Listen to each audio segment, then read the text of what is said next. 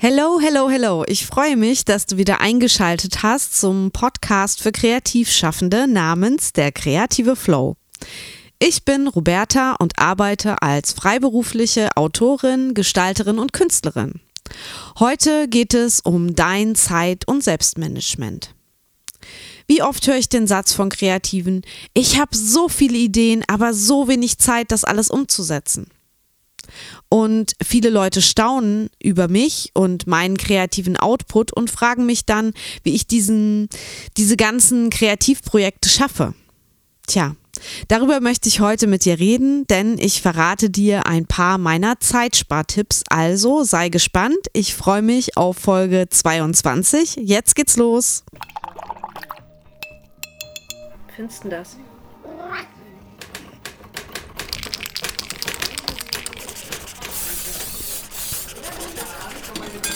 Der kreative Flow, ein Podcast für Kreativschaffende von Roberta Bergmann. Staffel 2. Noch jemand Stifte? Ich starte mit einem Zitat von Seneca. Er sagte, es ist nicht zu wenig Zeit, die wir haben, sondern es ist zu viel Zeit, die wir nicht nutzen. Ich wiederhole das nochmal für dich. Es ist nicht zu wenig Zeit, die wir haben, sondern es ist zu viel Zeit, die wir nicht nutzen. Damit hat er einfach verdammt nochmal recht. Du bestimmst in deinem Leben, wofür du deine Lebenszeit verwenden möchtest. Fakt 1. Und du bist der Master, was deine Zeit angeht. Im Grunde hast du alle Stricke selbst in der Hand. Fakt 2. Doch oft fühlen wir uns fremdbestimmt und das ist Fakte 3. Denn wenn du zum Beispiel angestellt bist, dann bestimmt dein Chef über deine Arbeitszeit und was in dieser Zeit passiert. Wenn du Familie hast, vielleicht kleine Kinder, bestimmen sie ebenfalls über deine Zeit, denn du bist verantwortlich für sie und möchtest in ihrem Sinne handeln. Diese äh, Verantwortung hast du vielleicht auch anderen gegenüber, wie Haustieren, Kollegen, Verwandten, deinen Eltern, deinem Mann oder deiner Frau, eventuell sogar Freunden oder Bekannten. Alle wollen einen Teil von dir haben, brauchen dich. Und ehrlich gesagt, du brauchst sie auch. Oder auch nicht. Also ganz so einfach ist es mit der freien Zeiteinteilung dann wohl doch nicht. Aber davon mal abgesehen, wie oft verdaddelst du deine wertvolle freie Zeit mit Dingen, die unwichtig, unnütz, nicht dringend, langweilig oder vielleicht sogar sinnlos ist oder sind? Beispiele könnte ich da genug nennen. Die Frage ist zum Beispiel, wie wichtig ist das Internet für dich? Musst du so oft deine Mails und Social-Media-Profile checken? Wie viele Dinge brauchst du wirklich? Ich ziele hier auf das Thema Shopping ab, egal ob on oder offline. Wir verbringen alle viel Zeit damit, Dinge zu kaufen oder anzusehen und abzuwägen, ob wir sie brauchen. Dann ist da noch das Fernsehen und Netflix oder YouTube als Berieselung.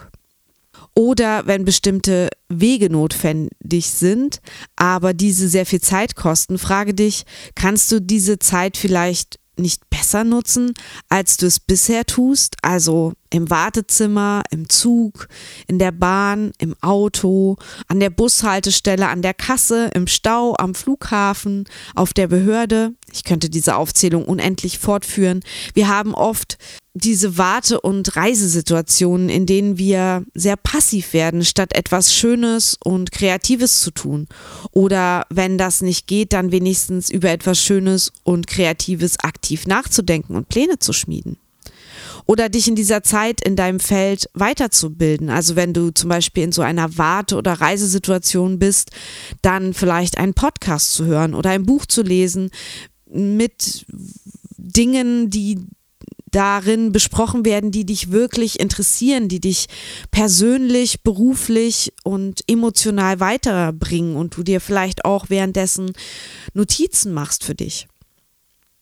Manche Dinge kosten viel Zeit und sind wichtig. Zum Beispiel der Haushalt, die Buchhaltung und Steuer. Und äh, wenn du ein kreatives Business hast, dann sicherlich auch deine Webseite, Social Media, Telefonanrufe und Kommunikation mit deinen Kunden. Und hier frage ich dich, kannst du davon etwas an Dritte abgeben? Also Geld gegen Zeit? Eine Haushälterin, eine virtuelle Assistentin oder einen Assistenten? Einen Buchhalter oder Steuerberater engagieren? Das würde dir zumindest sehr viel Zeit sparen und Zeit bringen. Und deine Zeit ist kostbar und sollte dir eben auch viel wert sein. Vielleicht analysierst du mal deine Zeitfresser in deinem Alltag. Was nervt dich sowieso und was wolltest du schon lange abstellen, hast es aber einfach aus Bequemlichkeit oder Routine noch nicht gemacht. Im Grunde wissen wir ganz oft selbst schon, bewusst oder unterbewusst, woran es liegt, dass wir zu wenig Zeit haben. Aber zu selten tun wir etwas aktiv dagegen und ändern unser Verhalten, unseren Alltag, unser Leben. Meist aus Bequemlichkeit oder eben, weil wir es uns in der eigenen Komfortzone und dem Alltag doch ganz gemütlich eingerichtet haben und alles passabel läuft. Dabei ist es meines Erachtens jetzt enorm wichtig, dass wir immer wieder schauen, ob wir aktiv etwas ändern können und wollen. Ich habe das Gefühl, ich sage das in jeder zweiten Podcast-Folge, dass wir nur dieses eine Leben haben und entscheiden sollten, besser als früher, äh, besser früher als später, womit wir unsere Zeit verbringen wollen. Denn das Leben ist kurz und ich finde zu kurz für Sachen, die uns unglücklich, unzufrieden und schließlich krank machen. Wir sollten stattdessen nur noch Dinge tun, also Dinge, auf die wir Einfluss nehmen können, die wir lieben, die uns erfüllen, die uns glücklich und zufrieden machen. Ich glaube, viele Menschen haben darüber noch nie wirklich richtig nachgedacht. Ich kann mir das zwar immer gar nicht vorstellen, weil ich denke darüber ganz viel nach, aber ich glaube, viele Leute machen sich eben darüber gar keinen Kopf. Sie leben einfach. Sie lassen das Leben geschehen. Und das Leben geschieht auch, ohne dass wir es bewusst steuern.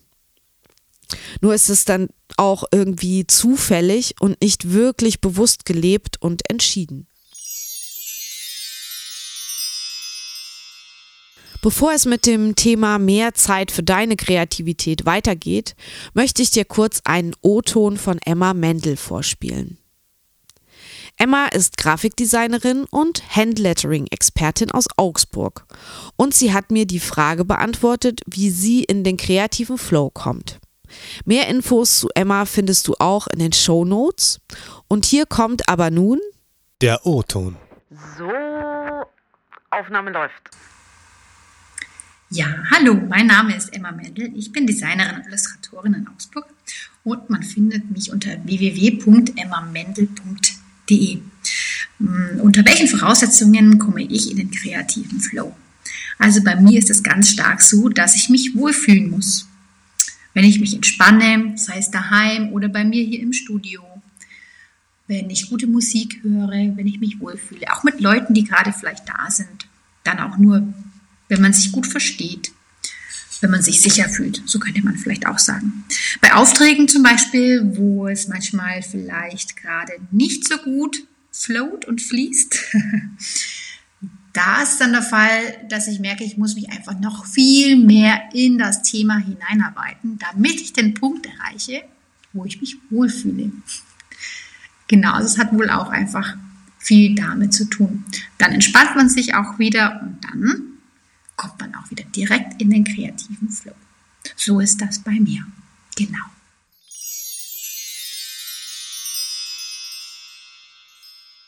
Danke, Emma.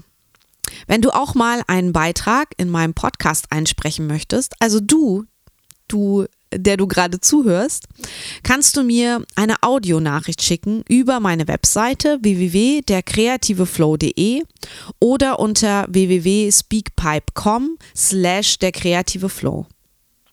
Alle Infos und Links dazu findest du auch nochmal in den Show Notes. So, jetzt wieder zurück zum Thema mehr Zeit für deine Kreativität. Ich möchte dir jetzt acht Wege vorstellen, nach denen ich mein Zeitmanagement quasi aufgebaut habe. Ich möchte dir meine eigene Zeitsparmethode vorstellen und hoffe, es sind auch Tipps für dich dabei, die du für dein Zeitmanagement anwenden kannst. Spotlight. Erstens. Ich versuche bewusst zu entscheiden, was ich in meinem Leben machen möchte und was nicht. Das heißt, ich hinterfrage immer wieder, ob ich dies oder jenes wirklich machen möchte oder ob ich es nur mache oder machen will, weil ich gefragt wurde, ob ich es machen kann, beziehungsweise es mir vielleicht einfach so in den Schoß gefallen oder passiert ist. Also das finde ich total wichtig bei allen Dingen, die man anfängt oder die man ja so macht, sei es jetzt Kreativprojekte oder Jobs oder Anfragen annehmen, dass ich mich halt frage, möchte ich das machen? Habe ich da Lust zu? Möchte ich dafür meine, ich sage jetzt mal, kostbare Zeit investieren? Tipp 2. Ich versuche öfter Nein zu sagen. Das ist ein extrem wichtiger Punkt und darin werde ich besser. Ich sage öfter Nein zu Projekten und zu Menschen. Ich sage Nein zu mir selbst, wenn ich merke, dass ich mir zu viel vorgenommen habe. Denn alles in allem geht es auch immer um meine Gesundheit. Ich möchte gesund bleiben und mich nicht überarbeiten oder überfordern oder ja, etwas machen, auf das ich keine Lust habe oder das mich vielleicht auch anstrengt, zu sehr anstrengt. Denn ich möchte mich weder körperlich noch seelisch überfordern. Und durch Nein sagen gewinnt man oder ich unglaublich viel Zeit und Freiheit. Und ja, es ist im ersten Moment sehr unangenehm, Nein zu sagen, aber es ist gleichzeitig auch sehr mutig und stark. Und danach fühlt es sich auch sehr gut an. Also ich habe selten ein Nein bereut. Drittens, ich versuche Dinge auszulagern, nicht selbst zu machen. Bei diesem Punkt kämpfe ich noch mit mir, weil ich nicht gut Dinge abgeben kann. Da bin ich ganz ehrlich. Aber 2020 werde ich mir eine virtuelle Assistentin leisten, meine Steuer machen lassen und jemanden finden, der meine Wohnung putzt. Versprochen.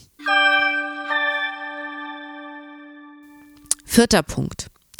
Ich versuche auf meinen Körper zu hören. Mein Körper sendet mir Signale. Wann er Hunger hat, wann Durst, wann er Schlaf braucht, wann ich Sport machen sollte, weil mein Rücken zum Beispiel wehtut, wann ich aufs Klo muss und so weiter. All diese Bedürfnisse kommuniziert mir mein Körper. Und du solltest unbedingt auch auf deinen Körper hören, denn äh, wenn du nicht darauf hörst, wirst du ineffektiv und ineffizient mit deiner Zeit umgehen. Oder im schlimmsten Fall wirst du auch krank. Beides führt dazu, dass du statt mehr plötzlich weniger Zeit hast, weil alles länger dauert, du dich nicht mehr konzentrieren kannst oder eben im schlimmsten Falle krank wirst und dein Körper dich zwingt, eine Auszeit zu nehmen.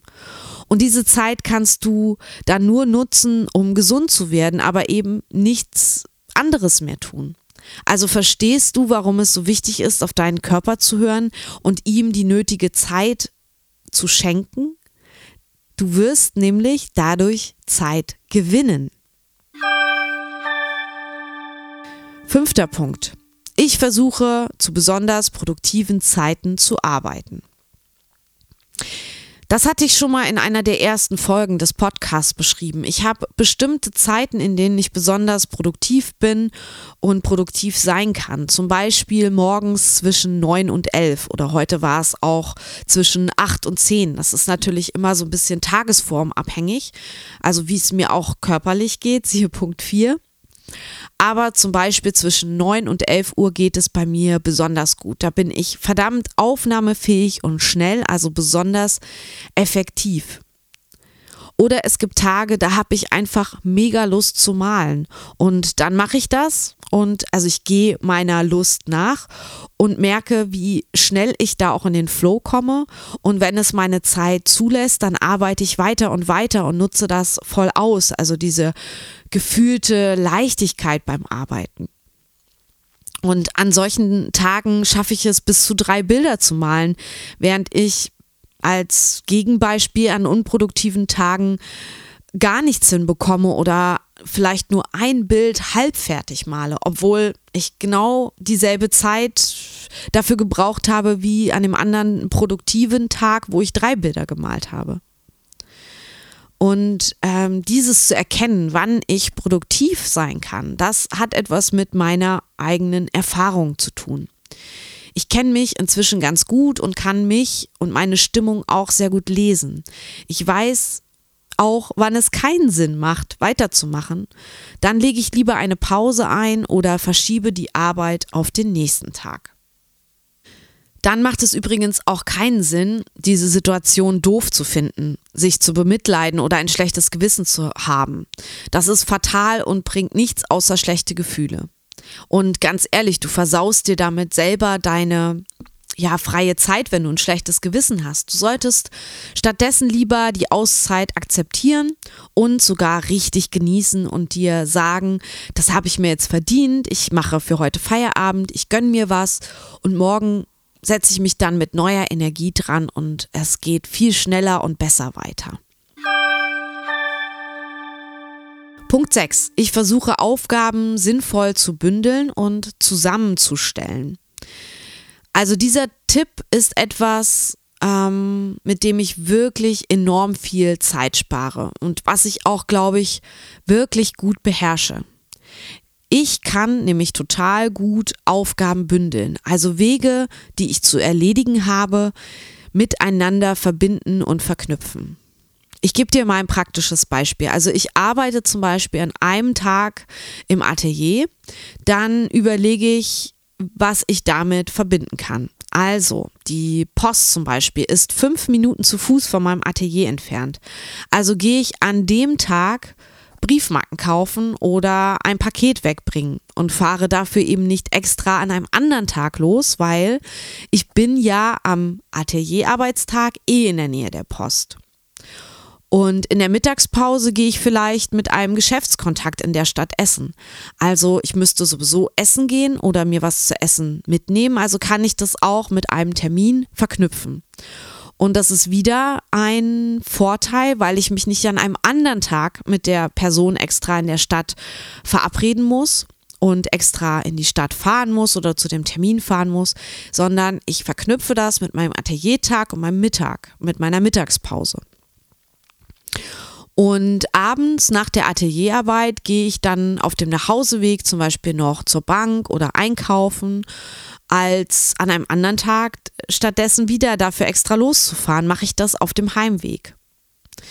Und dieser Verknüpfung oder diese Verknüpfungsgeschichte, das klingt jetzt vielleicht trivial, aber wenn man sein, ich sag jetzt mal, komplettes Leben in Anführungsstrichen so plant und strukturiert, kann man sich so viele doppelte Wege sparen und damit auch jede Menge Zeit. Und das bedeutet auch, dass Dinge manchmal nicht sofort erledigt werden können, sondern erst dann, wenn sie in meinen Tagesablauf und in den Weg passen. Aber überleg dir mal, ob du vielleicht auch solche Sachen einfach miteinander verknüpfen kannst und so Wege und Zeit sparen kannst, die du dann für was anderes verwenden kannst. Tipp 7. Ich versuche Zeitfresser abzustellen. Zeitfresser gibt es überall im Alltag. Das können Dinge sein, die regelmäßig zu erledigen sind und äh, dich Zeit und Aufmerksamkeit kosten. Hier überlegt man auch am besten, ob diese Dinge vielleicht gleich jemand anders übernehmen kann, also ob du so, ob du diese Dinge delegieren kannst. Aber auch Menschen können Zeitfresser sein. Sie rauben dir sinnlos deine Zeit durch Geschwätz oder durch sinnlose Aktionen und sie bringen dich nicht voran. Im Gegenteil, sie hindern dich sogar daran, dein Leben so zu führen, wie du es führen möchtest, und sie klauen dir deine Zeit. Es bringt dir nicht mal Spaß, mit ihnen zu reden. Das wäre ja wenigstens noch was. Und wenn das so ist, dass sie dir überhaupt nichts Positives im Leben zurückgeben, dann solltest du diese Menschen einfach aus deinem Leben verbannen. Und so hart das klingt, es ist aber so, wenn sie dich nur Kraft kosten und du nichts von ihnen zurückbekommst, dann haben sie nichts in deinem Leben zu suchen. Denn dafür ist dein Leben zu kurz. Habe ich recht? Achtens. Ich versuche immer wieder neue Techniken für meine Zeitplanung auszuprobieren. In meinem Buch Die Grundlagen des Gestaltens, das im Hauptverlag erschienen ist, ich verlinke es dir in den Show Notes, habe ich einiges zum Thema Selbst- und Zeitmanagement zusammengetragen. In dem Kapitel Sich strukturieren erkläre ich beispielsweise Grundlegendes zum methodischen Arbeiten. Da findest du unter anderem die, das Eisenhower-Prinzip. Das ist eine Priorisierungsmethode für deine Tagesaufgaben. Außerdem unterteile ich im Buch das Zeitmanagement in sechs Phasen und das kannst du auf Seite 262 nachschlagen. Das würde jetzt hier an dieser Stelle auch zu weit führen, das zu erklären. Außerdem erfährst du im Buch, was die Alpenmethode ist und wie du damit Projekte planen kannst. Und am Schluss des Methodenkapitels äh, verrate ich dir noch 20 Planungsregeln. Ähm, das klingt jetzt so ein bisschen marketingmäßig, aber das ist es eigentlich gar nicht. Und äh, ebenfalls in diesem Kapitel kannst du drei praktische Aufgaben ausprobieren: eine Mindmap, eine Zeittorte und Zeittabelle. Ähm, ja, damit kannst du super im Grunde deine Zeit planen, also sowohl Tages- als auch Wochen- als auch Jahresplanung machen. Und du kannst die Fünf-Finger-Methode ausprobieren. Das ist aber eher ein Evaluationstool als jetzt ein Zeitmanagement-Tool. Ja, das Buch Die Grundlagen des Gestaltens ist im Grunde ein Nachschlagewerk zum Thema Design und Gestaltung, hat aber auch 50 Ausrufezeichen, Ausrufezeichen, Anwendungsaufgaben aus dem Bereich Kunst und Design. Also ist auch ein sehr praktisches Buch. Und die Kapitel heißen zum Beispiel Komponieren, Zeichnen, Muster, Fotografieren, Formfindung, sich strukturieren und einiges mehr. Und wenn du mehr wissen willst, schau es dir einfach im Buchladen oder in deiner Bibliothek an oder geh auf den Link in den Show Notes.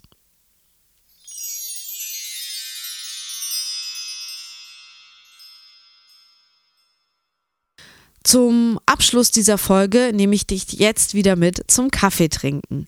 Diesmal in ein kleines Café in Braunschweig, das ich übrigens auch in meinem Buch Kopffrei für den kreativen Flow unter dem Kreativrezept Eremit vs. Teamplayer vorgestellt habe. Es ist das Café Riptide und vereint veganes Café, Plattenladen und Kunstausstellung unter einem Dach. Hier habe ich mich mit dem Schnellzeichner Ferdinand Georg verabredet. Vielleicht fragst du dich jetzt, Schnellzeichner, was ist das denn? Zumindest war auch mir der Begriff nicht wirklich geläufig. Ich habe ihn erst durch Ferdinand so richtig kennengelernt. Und er wird dir heute erklären, was das ist, also was er beruflich macht und wie er kreativ arbeitet.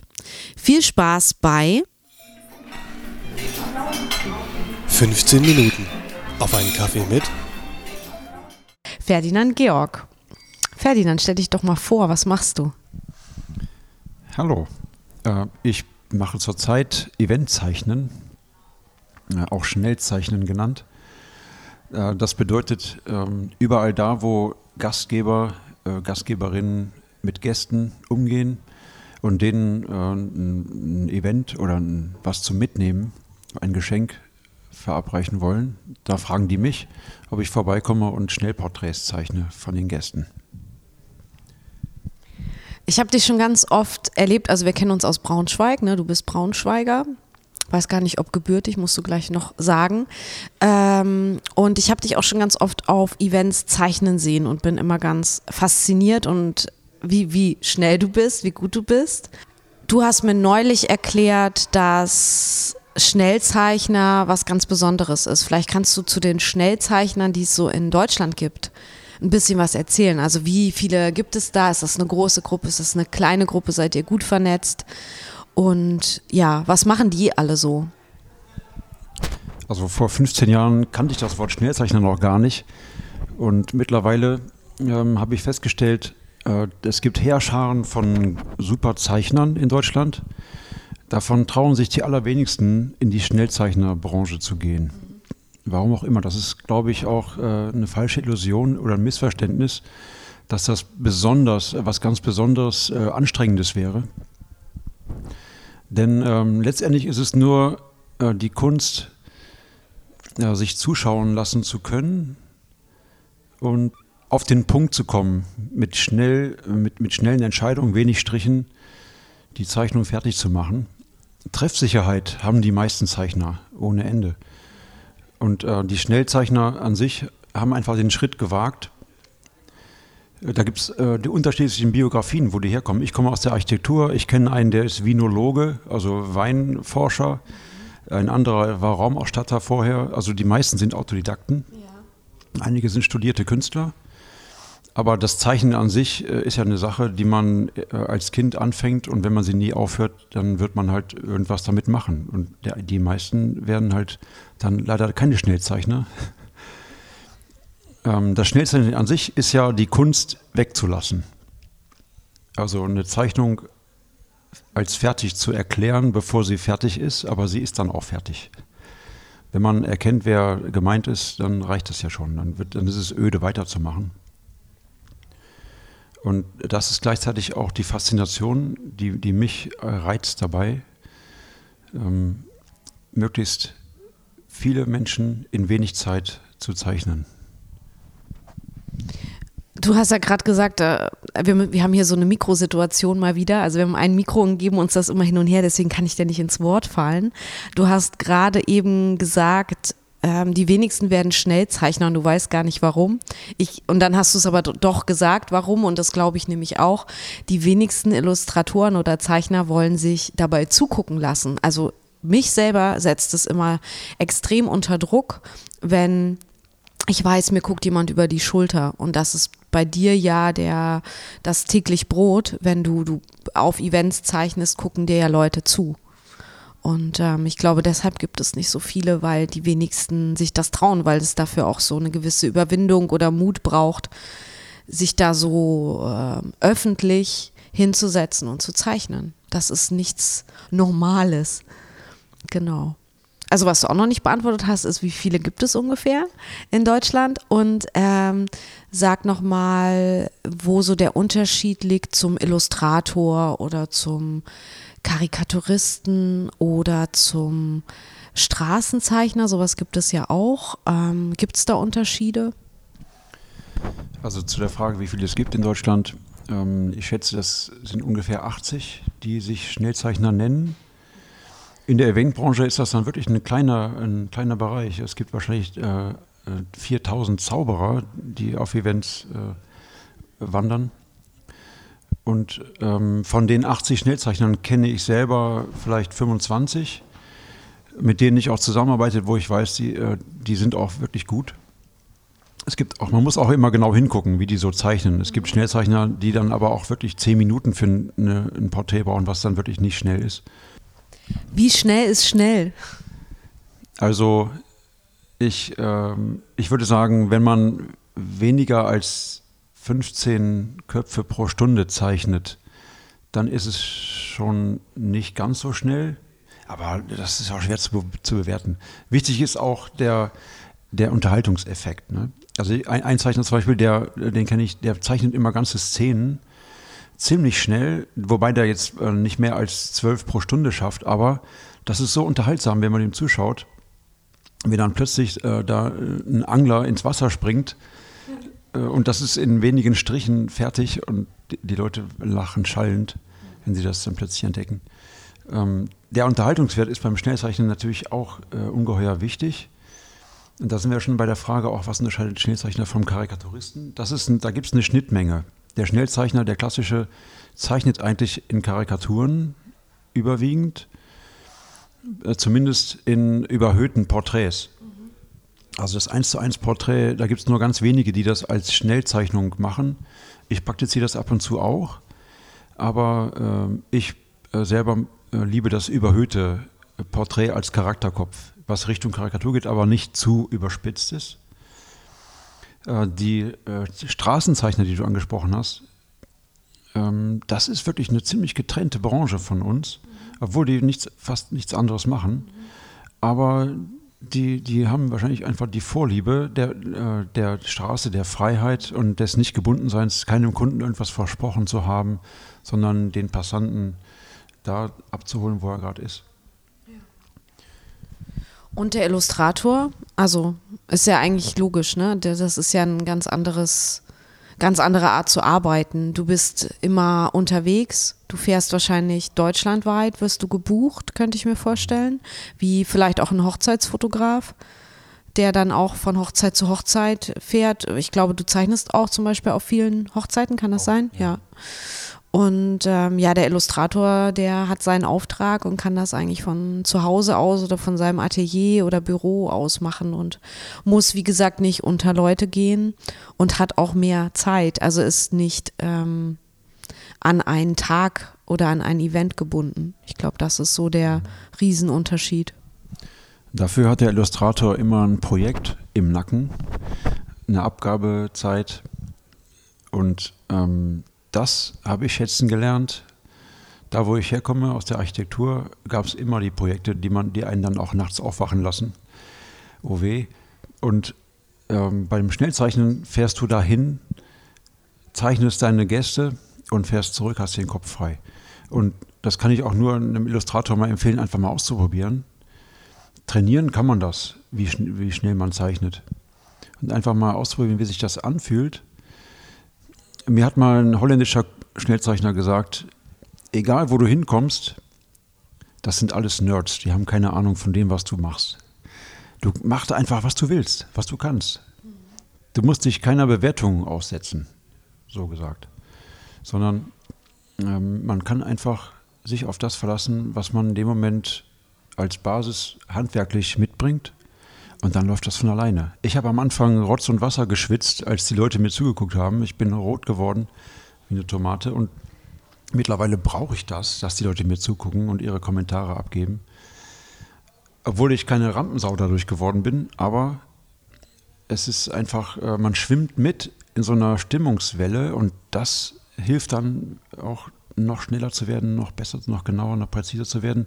Und am Ende merkst du, es ist äh, du tauchst dann ab in so eine Art Flow, die dann wie eine Meditation funktioniert, dass du gar nicht mehr merkst, wie die Zeit vergeht, dass du gar nicht mehr merkst, wie viele Leute du zeichnest, wie viele Stunden du schon da sitzt.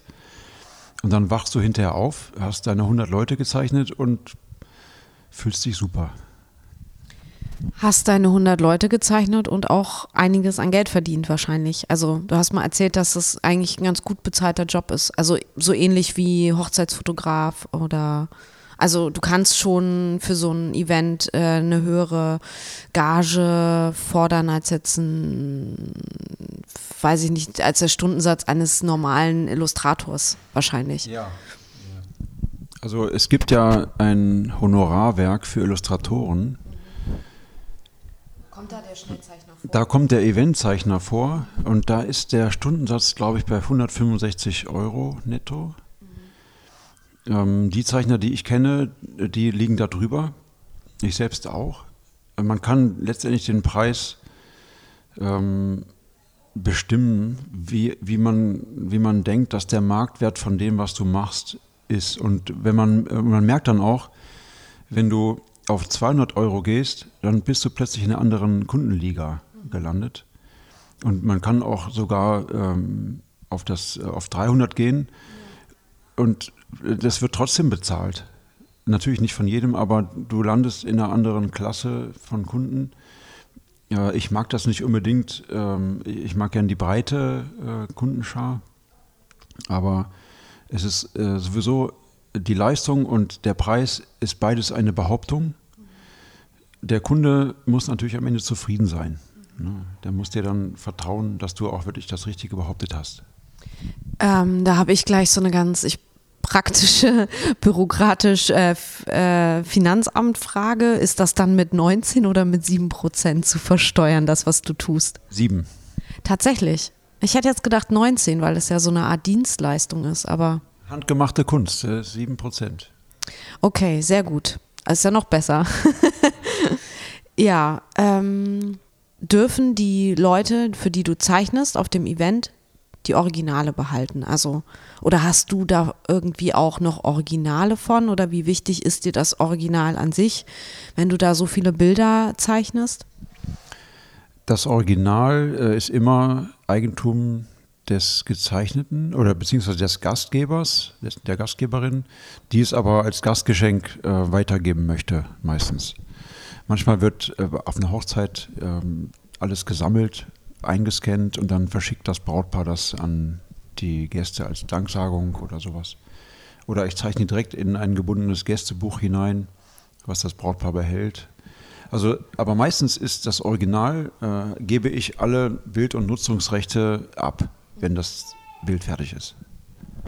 Aber dann macht es ja auch wieder Sinn, dass das eine, ich sag jetzt mal, gehobene ähm, Preisgruppe ist, in der du arbeitest, weil du musst ja auch dann noch mitrechnen, dass du die Originale abgibst und Originale im Grunde verkaufst für den Preis mit. Ne? Bei einem Künstler ist es ja so, der wird ja, ähm, ja, der verkauft ja auch dann seine Bilder und das ist ja nochmal, jetzt weiß ich nicht genau, worauf ich hinaus wollte, aber du weißt, was ich meine, ja. ne? Du musst ja den, den Preis des Originals, den musst du ja mit einrechnen in deine, in dein Gesamtpaket. Ja. ja. Genau. Deswegen finde ich, ist es dann doch wieder nicht mehr so viel, wenn man, ähm, ne, wenn man jetzt ich sag mal einfach ins Blaue an einem Wochenende 1000, 1500 Euro verdienen würde, ähm, muss man ja auch sehen, man hat dafür 100 Originale weggegeben. Also wenn es auch nur einfache Strichzeichnungen sind, aber es sind halt Originale und die haben einen anderen Wert als eine vervielfältigte Leistung oder ein, ein Unikat hat einen anderen Wert als ja ein Druck. Genau, oder etwas, was halt ähm, in einer höheren Auflage produziert wurde und das muss man halt, finde ich, auch mit vergüten. Ja, also im Optimalfall, wenn man das jetzt mal auf einen Einzelpreis runterrechnet, ähm, im Schnitt kostet bei mir ein Original in dem Sinne nicht mehr als 15 Euro, was ja eigentlich unter dem Straßenpreis noch liegt, der, der meistens bei 20 Euro liegt. Ähm, es kann aber auch sein, dass ich auf einer Veranstaltung bin, wo der Andrang so gering ist, dass am Schluss ein Original 300 Euro gekostet hat. Aber das ist dann Verantwortung des Gastgebers. Und meistens äh, ist er auch zufrieden, weil er das Angebot an seine Gäste gegeben hat. Die hatten vielleicht eine Tagung oder so und hatten keine Zeit und er hat es falsch kalkuliert selber und äh, dann ist es trotzdem in Ordnung. Ja, verstehe. Da muss man sich auch vorher drüber Gedanken machen, ne? Also das hat was mit Preiskalkulation zu tun. Und das machst du jetzt schon seit 15 Jahren, habe ich das? Seit 13. Seit 13 Jahren, Wahnsinn. Und wirst nicht müde, immer noch neue Leute zu zeichnen. Äh, ja, also ähm, ich, wer, ich, werde müde langsam mit dem Format, was ich habe, auf DIN A3 zu zeichnen. Deswegen habe ich seit einem halben Jahr ein neues Format entwickelt, was kleiner ist, 20 mal 20, Passepartout und was doppelt so schnell geht, was noch mehr weglässt, also wo die Zeichnung noch schneller fertig ist. Ich liebe das und die Leute lieben es scheinbar auch. Ich habe es jetzt schon ein paar Mal gemacht. Und ähm, da ist dann sogar der Originalpreis äh, noch geringer, also unter 10 Euro. Dafür schaffe ich äh, viel mehr. Mhm. Und am Ende ist dann sogar die Gage noch höher. Also du hast dich selber optimiert. Und hast noch Spaß dabei. Äh, ich musste gerade so ein bisschen grinsen, weil wir sitzen hier ähm, in so einer, in so einem, in so einer Lounge von, von einem äh, Café und hier müssen halt alle, wenn sie mal müssen, dann müssen sie an uns vorbei und jetzt schleichen halt die Leute hier immer so ganz vorsichtig und trauen sich nicht aufs Klo zu gehen, weil wir hier mit Mikro sitzen. Das finde ich sehr lustig. Ja, ähm, wie, sind denn so deine Arbeitszeiten so vielleicht als letzte, vorletzte Frage? Ähm, arbeitest du dann eher am Wochenende oder ist das ganz unterschiedlich? Wie viel arbeitest du überhaupt? Bist du ein Workaholic oder lässt du es ruhig angehen? Also ich habe äh, übers Jahr gerechnet pro Woche zweieinhalb Events ungefähr. Äh, die sind äh, manchmal mit Reisezeiten verbunden und Übernachtungen. Und äh, der Rest der Zeit, äh, den verbringe ich mit Angebote schreiben und der ganzen Bürokratie. Das sind insgesamt vielleicht, äh, wenn ich es, also vielleicht sind es 30 Stunden pro Woche, die ich arbeite. Was aber heißt, weil ich auch viel abends mache, so nebenher laufen lasse, dass ich eigentlich jeden Vormittag zu Hause bin und mit meinen Kids was machen kann. Insofern eigentlich mich sehr entspannt fühle als äh, Arbeitender und nicht voll ausgelastet. Das ist, äh, und auf Reisen kann man auch arbeiten nebenher am Rechner. Das ist schon alles sehr angenehm, empfinde ich das schon immer seit Jahren. Ja, das klingt doch gut. Das ist ja, das erzählen vor allen Dingen wenige, dass sie so arbeiten können als Freiberufler. Von daher hast du meinen Respekt. ähm, ja, wo findet man dich denn im Internet? Wo kann man denn deine Sachen angucken? Ich zeige, ähm, weil ich die Originale immer wieder verschenke oder also weggebe, äh, zeige ich äh, nichts Aktuelles zurzeit. Ich habe auf Instagram ein bisschen ähm, Aktzeichnen äh, veröffentlicht, was aber mit der Schnellzeichnerei nichts zu tun, hat.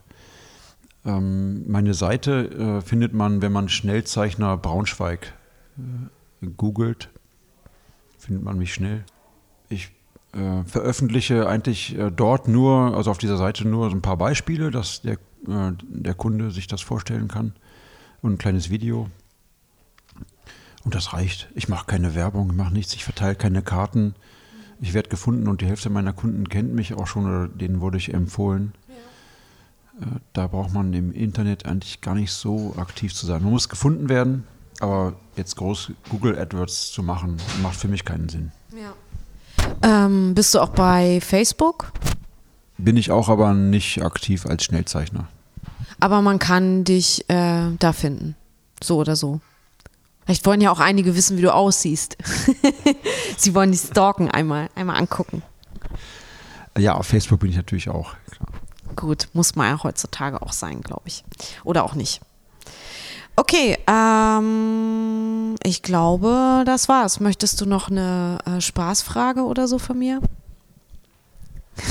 beantworten?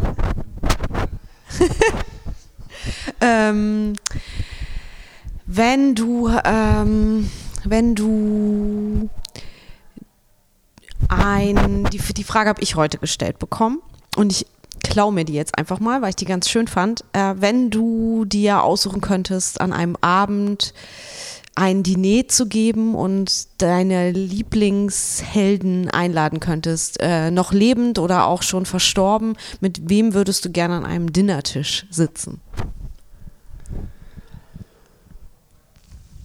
Ähm, das ist ja ein Dinner ja. mit, den, mit meinen Lieblingshelden. Ja. Äh, da würde ich, äh, wenn es geht, auch äh, Verstorbene, äh, zum Beispiel den Schnellzeichner Oscar hätte ich gern dabei. Mhm. Den hätte ich gern kennengelernt. Der hat in dem Jahr, äh, in dem Jahr, wo ich angefangen habe, 2006, ist er nämlich gestorben. Mhm.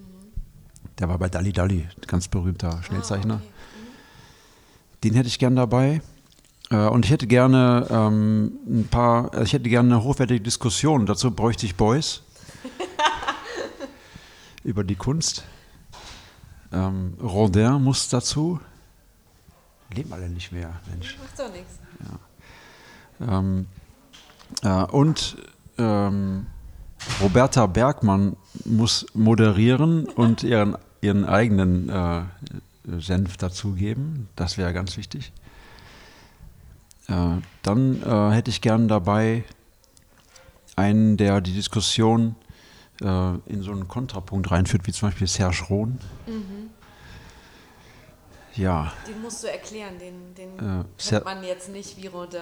Serge Rohn ist eine, eine Braunschweiger äh, Urgestalt seit einigen Jahren äh, im Bereich Kunst. Ich, ich nenne ihn immer für mich insgeheim den Kulturpastor Braunschweigs, weil man sich bei ihm ausheulen kann, wenn man gerade ein Projekt hat oder gerade mal eine Korrektur braucht mhm. oder auf der Suche ist einfach. Mhm. Äh, ja, das wäre ein tolles Bankett. Nur eine Frau fällt mir da jetzt ein. Und vor allen Dingen dann noch Rodin, das war doch der, ähm, der seine, seine auch künstlerische Frau so unterdrückt hat, oder? War das nicht, äh, Camille Claudel, war das nicht die Frau von Rodin? Und sie durfte nicht und äh, musste ihm so ganz viel helfen? Ich glaube ja. Ich habe mal so einen Film gesehen über Camille. Und ich glaube, also wenn ich mit am Tisch säße, dann würde ich, äh, würde ich mir Rodin vornehmen. Der wäre dran. Und äh, ich würde mir dich und äh, Boys als Unterstützung holen. Sehr gerne. ja, dann äh, vielen Dank äh, für, äh, ja, für das Gespräch innerhalb meiner Rubrik, die ich heute gar nicht erwähnt habe. 15 Minuten auf einen Kaffee. Wir haben aber gar keinen Kaffee getrunken, sondern Tee, weil die Zeit schon fortgeschritten ist. Aber danke fürs Tee trinken, Ferdinand. Und gerne mal wieder. Ja, vielen Dank, Robert. Hat mir großen Spaß gemacht. Okay, tschüss. Ciao.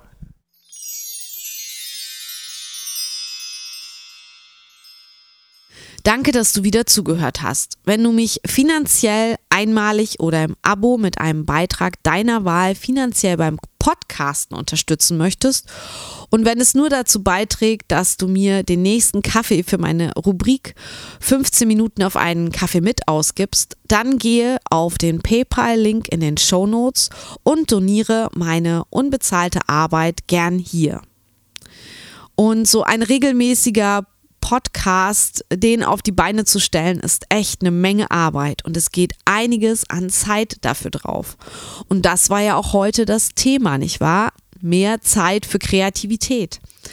Und mehr Zeit gibt es über, ja, dein Sponsoring. Das muss an dieser Stelle auch mal gesagt werden. Und das ist keine Form des ja, modernen Bettelns, sondern es ist eine Form von Wertschätzung und des Zurückgebens. Und wenn du mir etwas zurückgeben magst, dann geh in die Show Notes und klick auf den PayPal-Link. Ich danke dir. Ich freue mich auf deine Rückmeldung, Kritik und Motivation. Zum Abschluss kommt noch ein Zitat hier des Autors Ernst Ferstl. Er sagt, Zeit, die wir uns nehmen, ist Zeit, die uns etwas gibt. In dem Sinne, mach etwas aus deiner Zeit, nimm dir Zeit und wir hören uns in zwei Wochen wieder. Deine Roberta.